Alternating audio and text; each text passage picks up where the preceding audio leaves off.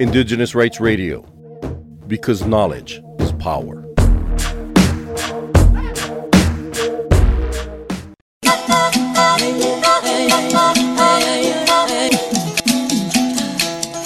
नमस्कार म कुमार यात्रु। अनि म डोल्मा शेर्पा। आदिवासी जनजातिसँग सरोकार राख्ने रेडियो कार्यक्रम हामी आदिवासी लिएर आज पनि आइपुगेका छौँ। इन्डिजिनियस कम्युनिटी रेडियो नेटवर्कले काठमाडौँमा तयार पारेको यो कार्यक्रम तपाईँले सुनिरहनु भएको यस रेडियो स्टेसन लगायत देशैभरका विभिन्न एफएम रेडियोबाट एकसाथ प्रसारण हुने गर्दछ। यो कार्यक्रम आदिवासी जनजातिको सवालमा क्रियाशील सञ्चार संस्था इन्डिजिनियस मिडिया फाउन्डेसन र इन्डिजिनियस राइट्ससँगको सहकार्यमा उत्पादन गरेको हो। हामी आदिवासी रेडियो कार्यक्रममा आदिवासी जनजातिका परम्परागत ज्ञानमा आधारित उपचार पद्धति सुवारिक्पाको बारे विशेष छलफल गर्नेछौँ।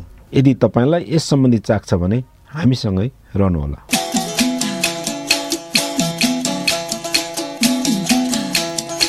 आदरणीय श्रोता विश्वव्यापी कोरोना महामारीका कारण हामीले धेरै प्रकारका स्वास्थ्य जोखिम बिहोर्दै आएका छौं। कोभिड नाइन्टिन महामारीको संक्रमणले हामीले विगतमा कहिले भोग्नु नपरेको अक्सिजनको अभाव भेन्टिलेटर तथा स्वास्थ्य सामग्रीको अभाव बिहोर्नु परेको थियो। कोरोना महामारीकै कारण अन्य रोगले पनि हामीलाई प्रभावित बनाएको थियो। तर हाम्रै देशमा पुर्खौंदेखि अभ्यासमा रहेको सोवा रिक्पा उपचार पद्धतिका बारे भने हामी धेरैलाई कम जानकारी रहेको छ।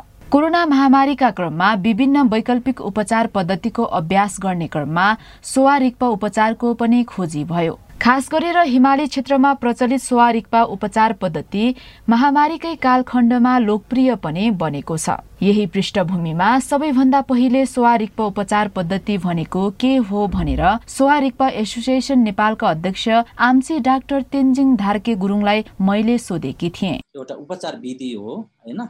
यो उपचार विधि चाहिँ हामीले बुद्धकालीन चिकित्सक पनि भन्न सकिन्छ। किनभने बुद्धले चार वर्ष तपस्या गरेर सुरुवात गरेको चार तन्त्रमा आधारित जडीबुटीमा आधारित चार तत्त्व पाँच तत्त्वमा आधारित बुद्धकालीनदेखि सुरु गरेर त्यस्तै बिस्तारै बिस्तारै हिमाली ब्यागहरूमा होइन हिमाली ब्यागको देशहरूमा इन्डिया हिमालयन ब्यागहरूमा सिक्किम अनि यो के अरे लद्दाख टिबेट भुटान इत्यादिमा धेरै शताब्दी सातौँ आठौँ शताब्दीदेखि अथवा बुद्धकालीन चिकित्सक भएको हुनाले सुरुवात चाहिँ त्यसरी धेरै पुरानो इतिहास छ। यो हामीले चाहिँ पच्चिस सय चौबिस सय वर्ष अगाडिको इतिहास छन्।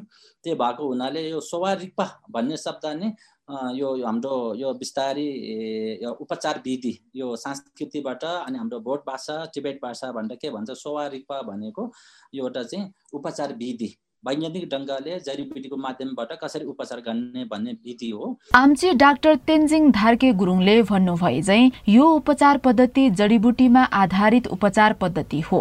उहाँको भनाइमा सहमति जनाउँदै गोर्खा जिल्लाको चुम उपत्यका निवासी सिआर समाजका अध्यक्ष निमा लामाको थप भनाइ यस्तो छ। हाम्रो हिमाली क्षेत्रमा एउटा जडीबुटीको पनि एउटा सङ्गम थालो यो अन्ची सवारिक्पाको यो सुरुवात भएको धेरै अगाडिदेखि। मलाई जहाँसम्म लाग्छ हाम्रो पुर्खाहरूको भनाइअनुसार चाहिँ बाह्रौँ शताब्दी आसपासबाटै यो सोवारिक्पा अन्चीको एउटा सुरुवात भएको रहेछ। त्यो बेला अब किनभने एउटा जडीबुटीको धेरै मात्रा दुई सयभन्दा बढी थरीको जडीबुटीहरू अब हाम्रो भू क्षेत्रमा पाउने भावनाले अनि हाम्रो औषधिहरू जडीबुटी औषधिहरू सबै त्यसैबाट हाम हाम्रो आम्चीहरूले बनाउने रहेछ। अनि त्यसैबाट त्यो विधिबाटै उपचार गर्दै आएको अब विगत बाह्रौँ शताब्दीदेखि भने त धेरै लामो कुरा हो। अब यो सरकारी उसमा अहिलेको पद्धति आएको त धेरै भएको छैन हाम्रो ठाउँमा जहाँसम्म लाग्छ। चार दशकभन्दा भरि भएको छैन। त्योभन्दा अगाडि त हाम्रै जुन अब सहरकोबाटै अब हाम्रो समुदायको उपचारको विधिहरू भएको छ अझै पनि कायमै छ। हाम्रो आदिवासी ज्ञानमा आधारित यस प्रकारका उपचार पद्धति हो। कुनै पनि उपचार पद्धति जनताको विश्वासमा अडेको हुन्छ।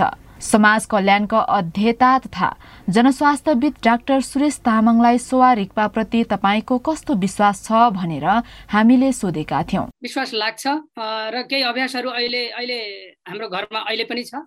तर अब सहर बजारमा बस्नु आधुनिक औषधि पसल फार्मास्युटिकल अनि अस्पतालहरूको विकासले मान्छेमा एक खालको अलिकति सानो दुख्ने बित्तिकै टाउको दुख्ने बित्तिकै पेट दुख्ने बित्तिकै हेल्प हाउस अस्पताल वा चाहिँ औषध पसल कुदिहाल्ने खालको एउटा चरित्रहरू चाहिँ विकास भइरहेछ। तर तर मलाई व्यक्तिगत रूपमा पनि लाग्छ किनभने मैले मेरो आफ्नो पढाइमा स्वास्थ्य समाज कल्याण पढे पनि मैले अलिकति बढी इथ्नो मेडिसिनबाट अलिक प्रभावित भएँ। अनि अनि कल्चरल एन्थ्रोपोलोजीबाट पनि हेर्दाखेरि यसको प्रत्यक्ष अप्रत्यक्ष हामीसँग सम्बन्ध छ प्रत्यक्षै छ। किनभने स्वास्थ्य अघि पनि भनेको जस्तो स्वास्थ्य खालि मेडिसिन हस्पिटल मोडर्न वेस्टर्न मेडिसिनबाट मात्रै हेऱ्यो भने पूर्ण हुँदैन। यी अब डक्टर तेन्जिन लगायत अब होइन निमा दाईले भन्दै हुनुहुन्छ। हाम्रो त खौली हजारौँ वर्षदेखि यही थियो आज पनि अभ्यस्त छौँ। अब अर्को अहिले पश्चिमतिर चाहिँ मान्छेहरूले नयाँ नयाँ युनिभर्सिटीले नयाँ विषय भनेर वान हेल्थ भनेर पढाउन थालेका छन् त्यसको फेरि यसो चुरो कुरो हेर्दाखेरि त मान्छे मान्छेको सम्बन्ध चाहिँ पशु पन्छी र वनस्पति यो चाहिँ समग्र पर्यावरणसँग हुँदो रहेछ। त्यसलाई चाहिँ अहिले हामी इकोलोजिकल हेल्थको पर्सपेक्टिभबाट हेर्ने भन्छौँ। भनेपछि हाम्रो सम्बन्ध त जसरी पनि माटो पानी वनस्पति बिरुवा यो धरती समग्र धरती मातासँग प्रकृतिसँग छ। भनेपछि त हाम्रो खाना पनि त्यहीँबाट आउँछ औषधि पनि त्यहीँबाट आउँछ। हाम्रो त जीवन यो कुनै हिसाबले पनि छुट्दै छुट्दैन। त्यसो हुनाले यसलाई विश्वास नगर्ने भन्ने त कुरा छैन। तर अब अहिले चाहिँ पश्चिमी औषधि विज्ञान ठुला ठुला अस्पताल दबा भएको बजारमा चाहिँ झिलिमिली अरू चिज आएको भएर मान्छेलाई एउटा यस्तो भ्रम छ कि यो दुख बिमार भनेको चाहिँ त्यो ठुलो अस्पताल चिरफार सेतो कोट लगाएको आएको डाक्टर मात्रै हो भन्ने छ। अब डाक्टर तेन्जिनहरू चाहिँ अब छायामा परिराख्नु भएको छ। मेरो विचारमा त्यो हो। मैले त्यसरी बुझ्छु। सोवा रिक्पा एक उपचार पद्धति हो। यस्तो ज्ञान प्राप्त व्यक्तित्वलाई आम्ची भन्ने गरिन्छ। तर आम्चीहरू परम्परागत हुन्छन् कि अध्ययन अनुसन्धानबाट हुन्छन् यो प्रश्न डाक्टर गुरुङलाई हामीले राखेका थियौँ। यो शिक्षा चाहिँ एउटा चाहिँ एउटा पुस्त एउटा पुस्तकबाट अर्को पुस्तकबाट आएको पनि देखिन्छन् है। भन्दाखेरि उदाहरणको लागि मेरो बाजे आम्ची छ भने उहाँले बुझिएको ज्ञानहरू मलाई सिक्नुभयो। है? अब कुनै चाहिँ फेरि यस्तो पनि छ कुनै चाहिँ पुस्तकमा पनि छ पुस्तक जेनेरेसन टु जेनेरेसन छ। कुनै चाहिँ फेरि आम्ची गुरु मानेर अर्को जुन उसको बुवा आम्ची छैन ऊ इन्ट्रेस्ट छ भने त्यहाँ आएर पनि चार पाँच वर्ष सिकेर आदिन गरेको पनि छ। कुनै चाहिँ गुम्बामा गुम्बा शिक्षामा गुम्बामा हाम्रो बुद्धिस्टको फिलोसोफी लगायत आम्जी सिक्ने चलन पनि छ। कुनै गुम्बाको गुरुहरू लामाहरू आम्जी जानेको अथवा कुनै आम्जी पढेकोसँग पनि सिक्ने चलन छ है? त्यो दुइटै एउटा गुम्बाको शिक्षाबाट पनि यो आएको छ। एउटा चाहिँ परम्परागतबाट आएको छन् है। तर यो जुन छ नि हजुरले जुन अन्दाजी होइन यो चाहिँ यद्यपि अन्दाजी छैन। यो चाहिँ जुन पुस्तकले सिकाए पनि मेरो बुवाले सिके पनि जुन लामा गुरुले सिकेको पनि यो चाहिँ एउटा अथवा हाम्रो मेडिसिन बुद्ध भनौँ बुद्धले बुद्धको ज्ञानमा आधारित स्वारिकपा है? बुद्धको मा ज्ञान छ नि पञ्च ज्ञान छ? एउटा पञ्च ज्ञानभित्र चाहिँ महापञ्च विद्यामध्ये हाम्रो स्वारिकपा पनि पर्दछन् होइन? एउटा चाहिँ फिलोसोफी पढ्छ भने एउटा स्वारिकपा मेडिसिन पनि पर्दछ स्वारिकपा औषधि नि पर्दछ। त्यो भएको हुनाले हाम्रो बुद्धले बोलेको चिजहरू एकदमै साइन्टिफिक छ। त्यसै गरी नागाजुनाको कुरा गर्दाखेरि वान टू सेन्चुरीको कुरा गर्छ। उहाँहरू पनि धेरै विज्ञहरू नालेन्डा युनिभर्सिटीमा पढेको विज्ञहरूले पनि अङ्क अष्टको कुराहरू लेख्नु भएको छन् होइन सवारीको सम्बन्धी। अनि गुरु रिम्बुछे है गुरु रिम्बुछे अथवा मेडिसिन बुद्ध उहाँले सरवा रोगको बारेमा यति किताब लेख्नु भएको छ कि धेरै किताबहरू लेख्नु भएको छ। सरवा रोगको कारण के हो कसरी उपचार गर्ने कुन जडीबुटी प्रयोग गर्ने भनेको त्यही कुरा भनेको सेभेन एट सेन्चुरीको कुरा छन् होइन।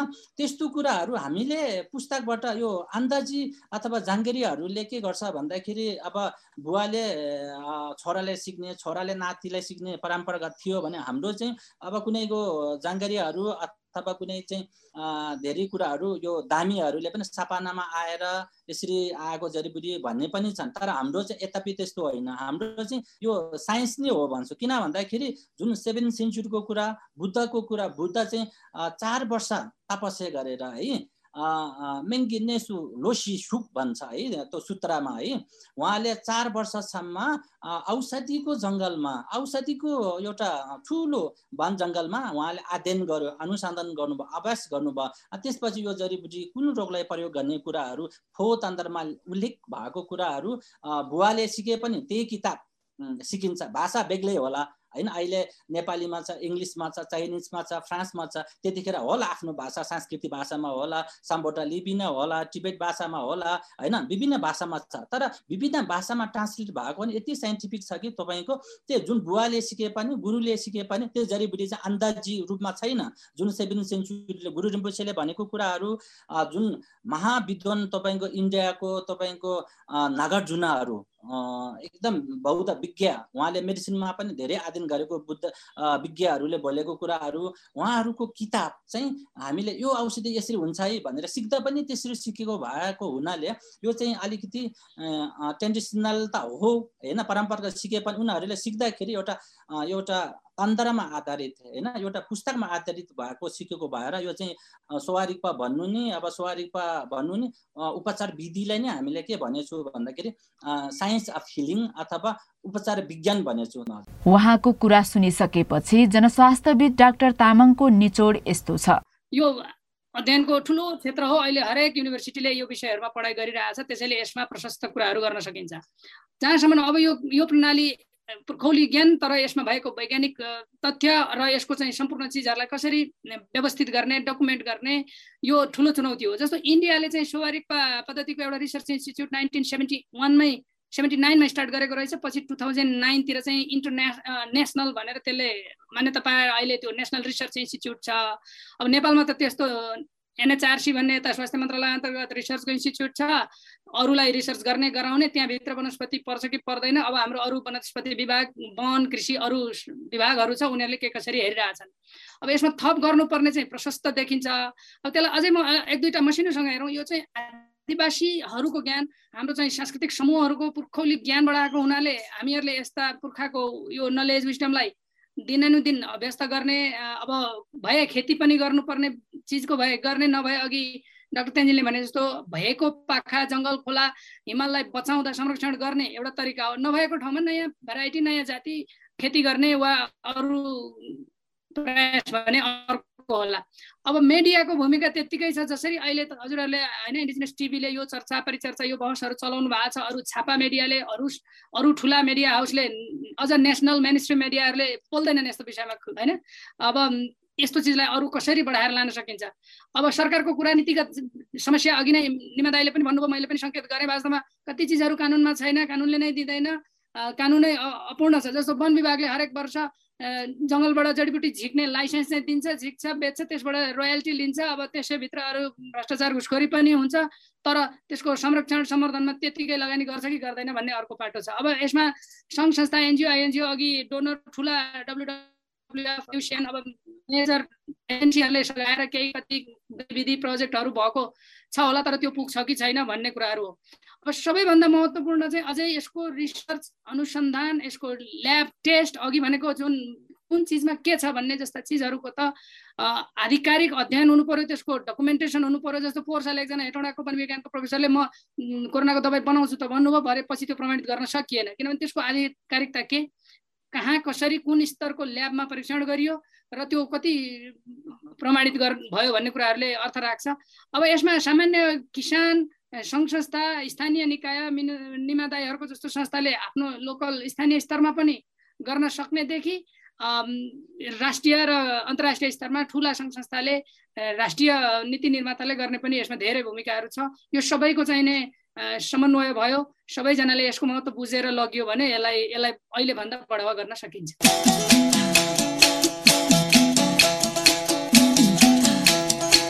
उहाँ हुनुहुन्थ्यो जनस्वास्थ्यविद डाक्टर सुरेश तामाङ। यो आवाजसँगै आजको हामी आदिवासी कार्यक्रम यहीँ टुङ्ग्याउन चाहन्छौँ। आज हामीले परम्परागत ज्ञानको पृष्ठभूमिमा स्वारिकमा उपचार पद्धति र यसको चुनौती खास गरेर जडीबुटीको पहिचान र संरक्षणको सेरोफेरोमा कुराकानी गरेका छौँ। तपाईँलाई पनि यो कार्यक्रम उपयोगी भएको हुन सक्ने? हाम्रो अनुमान छ। तपाईँलाई हामी आदिवासी रेडियो कार्यक्रम कस्तो लाग्छ?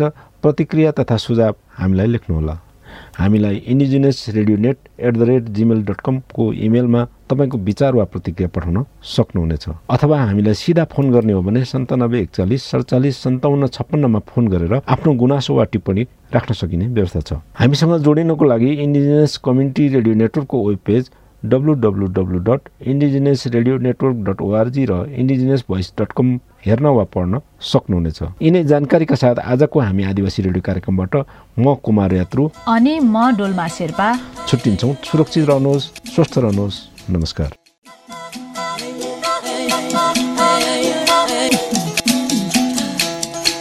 For more on indigenous rights, visit cs.org/rights.